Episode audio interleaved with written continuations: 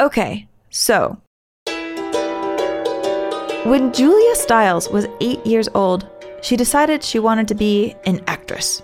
So, she put a statue of Shakespeare in her bedroom and picked up a crayon, an actual crayon, and wrote a letter to an avant garde theater company that said if they had any parts for kids, please give her a call. It worked. Julia became a young actress on her own terms. When she went into auditions, she refused to fake being bubbly, you know, the kind of kid who sells cereal. She still landed a cereal commercial, but described the part as, quote, the bitch who makes fun of somebody for eating Apple Jacks. Instead, Julia Stiles became the most specifically typecast actress of her generation. She was the Shakespeare starlet who did three high school Shakespeare adaptations in three years. O, based on Othello, 10 Things I Hate About You, based on The Taming of the Shrew, and Hamlet, based on Hamlet. Each film was young and modern, just like her. Her Ophelia drowned herself in red pleather and raver pants. And during the filming of 10 Things I Hate About You, when Julia was 18 years old, she met her first boyfriend, a new kid in town called Heath Ledger. Only after her Shakespeare streak ended did Julia return to civilian life and enroll in Columbia University, where she studied, of course, English literature. How did she feel about her high school films when she graduated college? Julia groaned, Ugh, I want a do over on a lot of them. I want a do over on Hamlet for sure.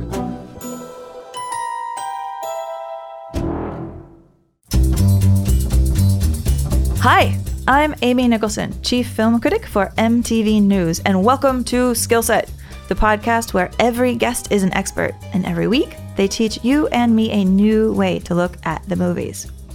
Today, Skillset is skipping across time from ye old England to modern day stoners to ancient, ancient beasts. First up, William Shakespeare's plays are over four centuries old. So, why do they fit so well in modern high school movies, with or without Julia Stiles? Let's talk to Dr. Gitanjali Shahani, professor of English at San Francisco State University, about the lasting power of 400 year old blockbusters. Then, get this Last year, a research team found traces of weed and cocaine on Shakespeare's pipes. The bard was baked. Okay, that sounds like the plot of a teen movie, kind of like the stoner comedy High School, where a kid feeds his entire class pop brownies. That sounds extreme, but according to Emily Feinstein of the National Center of Addiction and Substance Abuse at Columbia, 90% of teenagers say their classmates smoke, drink, or use drugs during the school day. That stat is staggering, so we called up Emily to learn more. And finally, if after all of that you think you are seeing things, you are not alone. Comedian Bobcat Goldthwait, the star of one of my all time favorite teen movies, One Crazy Summer, has spent years on a mission to find Bigfoot. How close has he come? Let's ask on this week's episode of Skillset.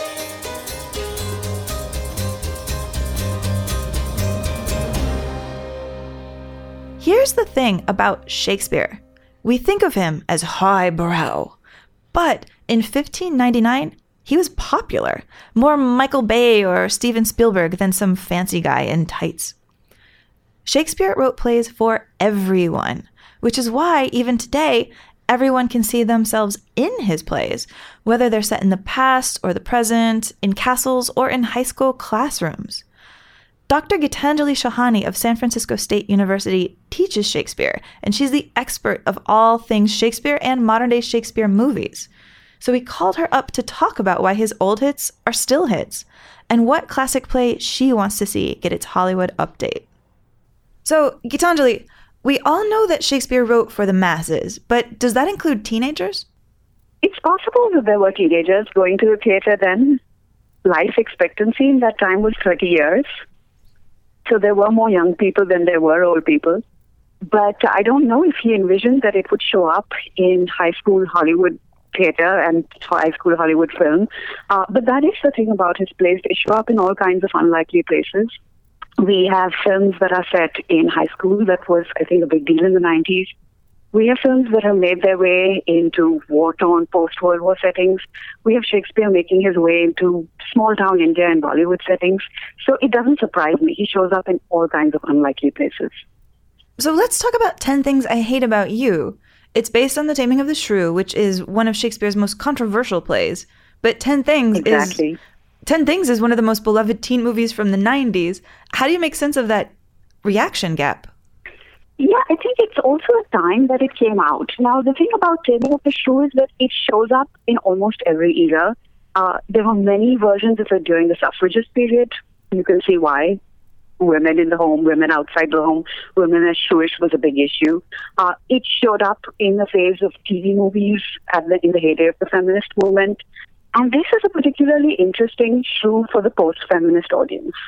Uh, and it's targeted at a high school audience, uh, which uh, is, and it, it does this very cleverly because it mocks the high school conventions. Uh, it mocks all the stereotypes of the high school characters. You know, the AV nerd, the jock, the rebellious character, the prom, uh, and it works those from a Shakespearean perspective. So I think that's where it was very clever in mixing those two genres. When you teach the film to your students, is there a gap where they're reading the play and they hate Petruchio, but then they see the movie and they love Heath Ledger's Patrick so much that they like that character way better? Always. And uh, we never just watch one version. I think that's a trick with teaching a Shakespearean film class is that if you do one, it fixes the play as being this, but when you do many, watch many different versions, it allows for a fluidity on how Petruchio can come across. And I think that's, uh, uh, you know, very well calculated in the choice of Heath Ledger because the play and many versions of it are conscious of the fact that he's a very dark character. And then, of course, there's Heath Ledger, who has a certain darkness in the port- in his portrayal in this film. But he's also shown as he becomes gentler, he becomes more endearing. Uh, he's uh, at the party, he's caring for her when he's drunk. So they do see that side and they see how the taming narrative can work within the conventions of high school and prom, and they do find him more appealing for all those reasons. What about the idea of female independence? Because it feels like here in 10 Things I Hate About You, female independence gets partially equated just with teenage independence, with becoming your own person. Right, and I think that uh, there the film is has a lot to work with because in terms of teenage independence, what is she? What what makes her a shrew? Is it just the fact that she's an angry teenager? Is it just the fact that she's a misfit in the high school setting? How do they stick to the fact that she is a shrew, and yet how do they work with that in a teenage situation? It makes her basically a rebellious teenager and a feminist one at that. The word bitch comes up several times, interestingly. We hear references to her PMS, we hear references to the fact that uh, has she come and taking her my doll. There's a way in which her casting, all of these terms suggests that she is a feminist, but also a misguided feminist in many ways, and that's what makes her a shrew.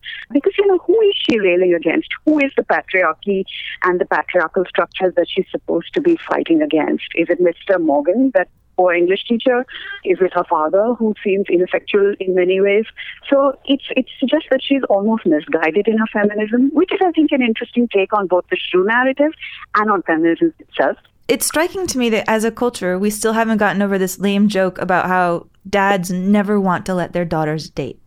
Yeah, yeah, I think Mr. Stratford is such an interesting character. Actually, all the male characters are interesting. All the grown-ups are interesting. Now, this is something I don't know if this is answering your question, but I'll just talk a little about Shakespeare's romantic comedies anyway. A lot of his comedies, are like Twelfth Night, like Midsummer Night's Dream, even As You Like It, they all take place in what one critic has called a green world. A green world is, well, literally green in that it's surrounded by nature. It's like the forest of Arden. It's like the forest in Midsummer Night's Dream with fairies and Puck and things like that. But really what it represents is a move away from the world of adults, a move away from law, order, authority, uh, where lovers have free reign uh, and then they eventually return back into that world. Taming of the Shrew in um, Shakespeare's play does not have that kind of green world, but I think Ten Things, High School seems to serve as that green world because there are all these young lovers, there are all these possible romance plots, and then there are these adults on the fringes of it. And if you notice, not one of the adults seems in any way to have authority or to be a role model. So there's Mr. Stratford himself, who seems to be this kind of beleaguered, overprotective dad whose wife has left him and who doesn't have much control over anything that's going on. And I think it's interesting that yes, he's obsessed with his daughter's chastity and seems to want to control it, much like maybe Shakespeare's father in Shakespeare's uh, plays would be. But he's also ineffectual. Kat tells him at one point, "You don't have your own life under control, so how could you control mine?" And when we get to the end of the film, we see everyone has grown up, but Mr. Stratford has too, right? He's understood that she needs to go to Sarah Lawrence. He understood that she needs to be different. So we see him going through that narrative arc as well. And in that sense, I think he's an interesting character too. What Shakespeare play do you want to see get a high school remake? Hmm, I think some some of the interesting ones have already been done. Uh, She's the Man uh, with Twelfth Night, or with Othello. Uh, so we've had a lot of settings, uh, uh, Shakespeare settings, or rather high school settings for Shakespeare plays. Has there been a Midsummer Night's Dream? I'm not sure, but that would lend itself perfectly to that. And I can see a lot of, you know, mind-altering substances working their way into that with the love juice plot. So I, I think that would certainly be interesting. I've never thought about that. I think you are exactly right. Well, in Hollywood, there's a stereotype that if you want to make a movie that makes a lot of money, then you have to make a movie for the masses. But if you make a movie for the masses, it can't be too smart. What would Shakespeare say to that? He would be on board completely. People tend to think of Shakespeare as high culture. People tend to think of Shakespeare as an author. But what they forget was, first and foremost, Shakespeare was, he was a playwright. He was not an author. His plays made a lot of money. He didn't make any effort to print his work. He didn't make his effort to curate his work in a first folio or in any kind of edition in those neat notions that you now see today. That's not how he wrote. He wrote for mass culture. He wrote to make money, and his plays made a lot of money.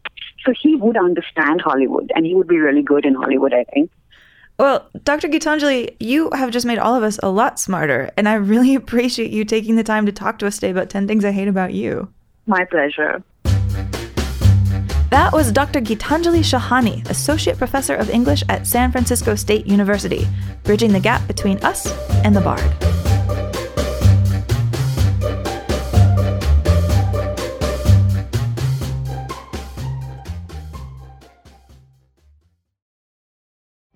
So what's the point? When you want so hard for it to be, it's just not to be. There's nothing you can do about it.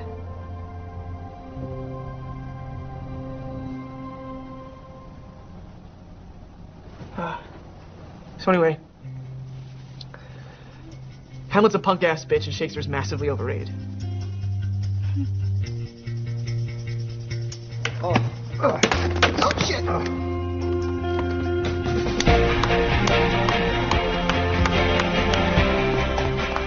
Okay, so to hate on Shakespeare, you have to be high. That clip was from the movie High School, and the reason the whole classroom claps is because our Hamlet hating hero has dosed them all with pot brownies, so he can have an excuse for failing a drug test. The war on drugs is 30 years old, which means that generations of kids have been told that their brain looks like a fried egg. Yet, when Emily Feinstein of the National Center of Addiction and Substance Abuse at Columbia surveyed students, she learned that 9 out of 10 kids say their classmates smoke, drink, or use drugs at school. At school. Wait, what? Talk to us, Emily. So, Emily, in your recent survey that you did on teens and drug and alcohol abuse in high schools, 90% of teens said that their classmates smoke, drink, or use drugs during the school day. No, so I can understand what this means. Are they talking about like the same kids? Like 90% of the school knows that this one guy at the school is a huge pothead? Or what exactly does this number mean? So when we surveyed kids, first we asked them, do you know of kids who are smoking, drinking, using at school? And then we asked them, what percentage of your classmates on average do you think are doing this? And the answers varied. You know, on average, the high school students estimate that about 17% of their classmates are using during the day at school. But there was a range. You know, about 50% of high school students said that it's really only a couple kids, 3% or less of their classmates. But among the others, there was a much higher percentage of estimates. So on average, it looks like about 17% of high school students. You'll have to forgive me about this. Yeah, because I'm startled by that number too. I was a giant nerd in high school. This is my disclosure if we're doing our survey right now. I don't even know how kids get high in school. Like, what sort of stories did you hear when you were doing the interviews? How are they pulling this off? Well, oftentimes there's a place on school grounds or near school where the kids can go. So, about 52% of high school students say that there's such a, a place where they know that they can go and get away with it. And 36% of high school students say that it's really easy for students to use during the day without getting caught.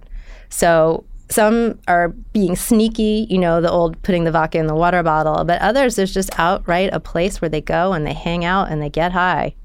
Part of your research also looks into the effect that social media has in that kids looking at pictures of other kids having fun makes them think, oh, I should be having fun. I should be like drinking booze out of a red cup. Does that sort of visual influence also happen when kids see movies about other high school kids who are getting drunk and having a ton of fun at parties? Absolutely. There's a lot of research on the impact of adolescents seeing images of substance use, whether it's other teens or adults. Adolescents are more impressionable than they want to believe. So, for example, research shows that if they see alcohol ads, they're more likely to drink and they're more likely to drink that exact brand of alcohol. The other issue is that when teens think that their peers are using, they're more likely to use themselves. So, for example, if they have this idea that everyone is doing it, it erodes their resistance and they think, well, I might as well do it too. And it's another form of peer pressure that's a little more subtle. And so we see that the more kids estimate their peers are using, the more likely they are to use. And then the kids that are using are more likely to say that their peers think substance use is really cool. So it's this reinforcing effect. Where are the teachers in all this? So the teachers are in a little bit of a bind. You know, the teachers that I speak to in public school, they know this is going on, they know that the kids are using, but they really feel powerless to do much about it. Sometimes the parents themselves object when the teachers try to get involved because the parents don't want their kids getting in trouble. Other times the school culture is such that the teachers are really disincentivized to speak up. And sometimes they just simply don't know what to do. They don't know where to send a kid. You know, there's there's a history of taking a, an overly punitive approach to teen substance use, which is definitely the wrong thing. This is a health issue. When kids have problems and they're using, the best thing to do is to get them a health intervention. And so I think there's sometimes um, a reticence about telling on kids and, and having them be suspended or get in trouble when that's really undermining their future more. And people just don't know what the alternative option is. Right, because like what we see in the movie High School is you see the spelling bee champion get arrested for being high and it ruins her whole life. And then you see the school's potential valedictorian being so worried he might test positive for drugs, it would ruin his entire life. He couldn't get into MIT, he'd be kicked out of school. And it's a moment in a person's life where you actually could change the entire direction of what happens to them next. Yeah, I mean, the movie High School is a little bit of a spoof, right? That that is a spoof on the idea that smoking pot once can ruin your life. So it's sort of the inside joke where we know 70% of high school students think that smoking pot regularly actually doesn't have any bad consequences and isn't a big deal. So, in a movie like that, it's making fun of the idea that smoking pot will ruin your life. But it's true that in the real world, way too many schools tell us that they do take a punitive approach. They're more likely to call the cops or suspend you than they are to call a doctor and get you a healthcare intervention, which is really what you need. So th- these policies also they have um, zero tolerance policies in high schools where you get kicked out, and then when kids know or students know that a friend of theirs is in trouble, they're not going to tell anyone because they don't want their friend's life to be ruined. And so there's this culture of secrecy and people not getting the help that they need. You know, and, and the girl who wins the spilling bee is a perfect example of, you know, sh- she would have really benefited from a health intervention to help her stop smoking pot. And she had a bright future, but instead she winds up, you know, the joke is what, working in a delivery truck. Yeah, so what happens? Because in high school, the principal institutes mandatory drug testing on the entire student body. Is that legal? No. um, one of the things that is definitely not accurate is that the, the principal could drug test the entire school. Uh, the Supreme Court has held that some limited drug testing of certain groups of students is legal in some circumstances, but you can't drug test the whole school. So, have you ever heard of a case where students did drug their classmates with pot brownies? no, uh, thankfully, I have never heard of such an example. Although, another thing about that that was really inaccurate in that scene, the whole school eats the marijuana brownies before first period, and then within half an hour, they are all high. marijuana edibles are becoming much more popular, people putting this concentrated THC in edibles. The danger is it really takes an hour to two hours for your body me- to metabolize it. So it's not realistic that everyone got high during first period. What's more realistic is that it took them a while to get high. Uh, and the people who knew that they were eating marijuana brownies would have eaten another one because they thought they weren't feeling the effects. And then, like that one kid who ate four brownies and was falling over and they had to take him to the hospital, that's more likely going to happen. You know, Emily, I do have to say, High School, the movie that inspired this really fun conversation, is a terrible, terrible movie. You watched it and I watched it. And this movie is so bad, I'm going to ask a horrible question. Would this movie be better if we had watched it high? I think it was betting on its audience being high. I think you might be right. Well, Emily, thank you so much. This has been a really informative conversation. My pleasure. It's been fun talking to you about it, Amy. Thank you so much. That was Emily Feinstein of the National Center on Addiction and Substance Abuse at Columbia. Follow your own conscience, but whatever you do, do not hate on Shakespeare.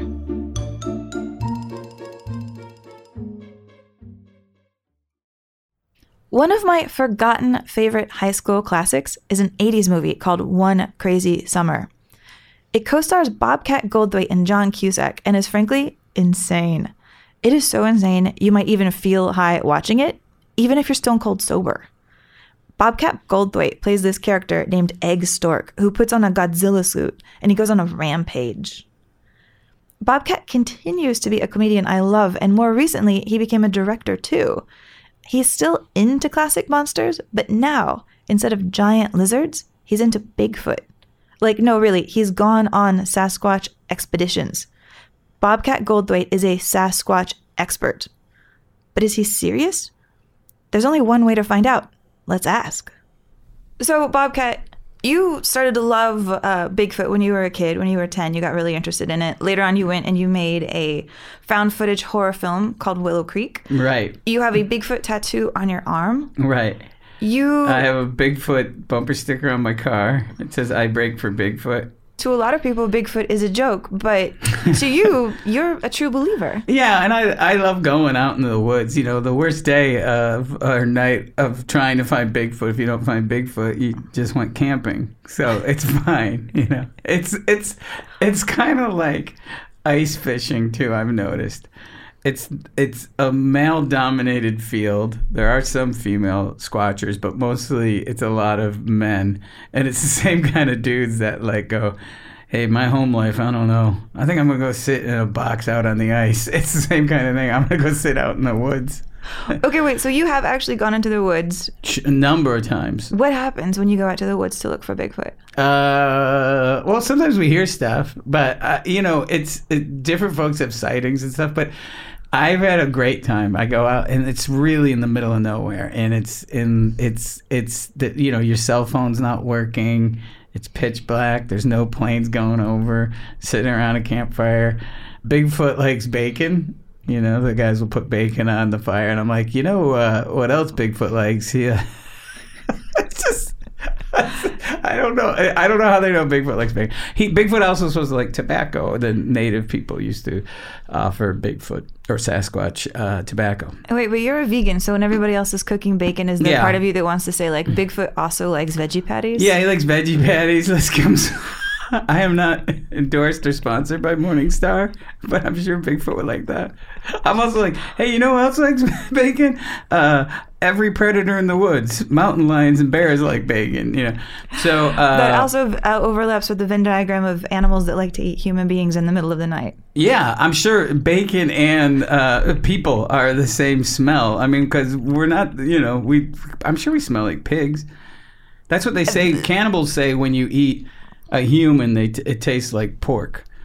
Well, I saw a very scientific video of you in the woods, in Mm-hmm. the middle of the night, in the middle of nowhere, shot on infrared footage. Sure. And what you're doing is you're taking a gigantic tree branch and Yeah. you're hitting it against another Yeah, tree. for knocking. Right. What is knocking? How scientific is this knocking? This is something that summons That's a what Bigfoot. Bigfoot. There's a, the recordings of Bigfoot is, is there's knocking, and then there's like the the the whoops. You know the whoop whoop whoop. and then or there's long ones. I'm not gonna. I cracked a little there. I'm a little pitchy. Wait, is that what and then and that- then there's uh, uh, samurai speak, which is a whole nother thing. Samurai speak? Yeah, it sounds like uh, like like like gibberish, like like a samurai movie. Like yeah, you hear that out in the woods. Are they supposed to be things that Bigfoot sounds like himself or things that Bigfoot wants to investigate? I don't know. These are different things. Like once, uh, these are just different recordings, and I'm not saying it's Bigfoot, but these are the recordings people do out in the woods or uh, or discover. So yeah, one time I, we pulled up to the site, and as soon as we get out, we hear this. We hear something howling, and um, and I go, "Did you?" And everyone's scrambling for the recording devices, and I go, "Did you hear that?"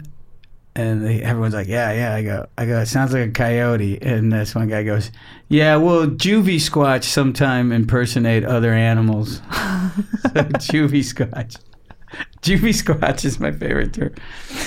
So Bigfoot, it turns out, young Bigfoot, it turns out, teenage Bigfoot is the Frank Caliendo of uh, of of of of bipeds. I mean, I think there's something really beautiful and really philosophical about the idea that there are people on a quest to find Bigfoot. Sure.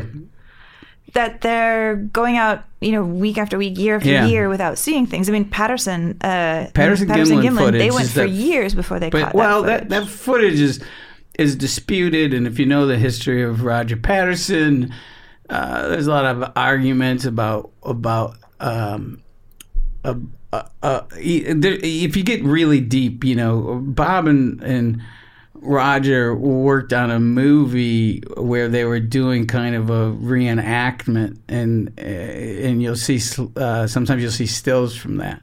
Yeah, when we say Patterson footage, by the way, what we're talking The about is that footage. famous footage where if you picture it right now, you can imagine Yeah. like the Bigfoot looking over his shoulder. That's Yeah. the Patterson Gimlin footage Her, from 69. her looking over her shoulder. Oh, her looking It's over her shoulder. I'm sorry, Patty. it, it, you know, I was looking at the Wikipedia. So I've been to for- the site yeah. where that was filmed. Yeah, Willow Creek, the name of your film, is We- based on that yeah, neighborhood and, and, where and was. the, the hardcore Bigfoot folks get upset because Willow Creek is the town near where that was filmed, but it's actually filmed in Bluff Creek. And uh, when we were making Willow Creek, I got really hung up on trying to find th- this location, and I couldn't understand why. And and uh, my friend Amy was producing, was getting nervous because we hadn't filmed anything. And and then it wasn't until after I saw the movie, it's like, oh, in my head, I was looking for the dry riverbed that's in that footage, and that's why it took us so long to find this location. Okay, when you first started hanging out with the Bigfoot community, did they Yeah. know who you were? Yeah, yeah, and I think they were skeptical of, of my sincerity because Bob Saget had blown through Willow Creek like a year before and did some sort of snarky uh, video, you know, uh, for some television show. So they thought it was just another '80s comedian coming to uh, bust their chops. But I eventually made friends, and they they know that my I'm sincere, and and you know, there's also a lot of folks that are, are fun. It's not like there's a good good portion of folks with a, a sense of humor about it. You know, that's why it's like faith. You know, you can have you know you can have people who believe in stuff and they have no sense of humor about it. So I just thought it was a good, and and I may someday still go back and do that, make a movie around it. You know. Okay, but this is what I want to know. Like, when you're out in the middle of the woods looking for Bigfoot, what would you do if you found him? Well, I- think me finding Bigfoot would be not good for the Bigfoot community because, you know I mean? Because it's me. It's Bobcat Goldthwait finds Bigfoot. You know, I think I almost taint it.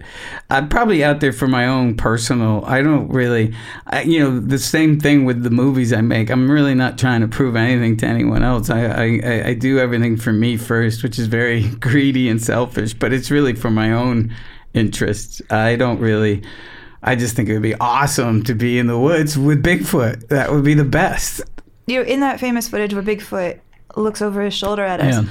what does it say about us that he just looks at us and keeps walking? and we, meanwhile, we're Uh, you obsessed may, with him. You may have stumbled upon it. I um uh, maybe that's the whole thing. Maybe maybe Bigfoot doesn't want to be seen and, and, and is above all of our, our our malarkey. I think you know for me what's interesting is is what is if okay so let's say there is no Bigfoot, but what what does this uh this this archetypal character, why does it exist for thousands of years?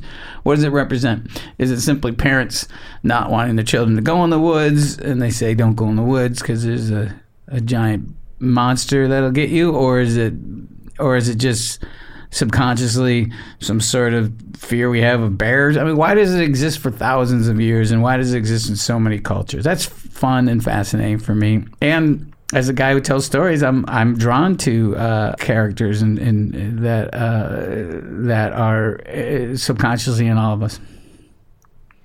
How do you convince people that your passion for Bigfoot isn't a joke? Oh, I'm not too concerned. I mean, I wouldn't take it serious if I heard that, that I was into Bigfoot. I think it does also play into a little bit of we jo- both both joked about being misanthropes, but it does play into that because uh, it's so fun to go out in the woods with no phone and no one around. It's so I always thought I'd hate that. It turns out I love that. I really love that.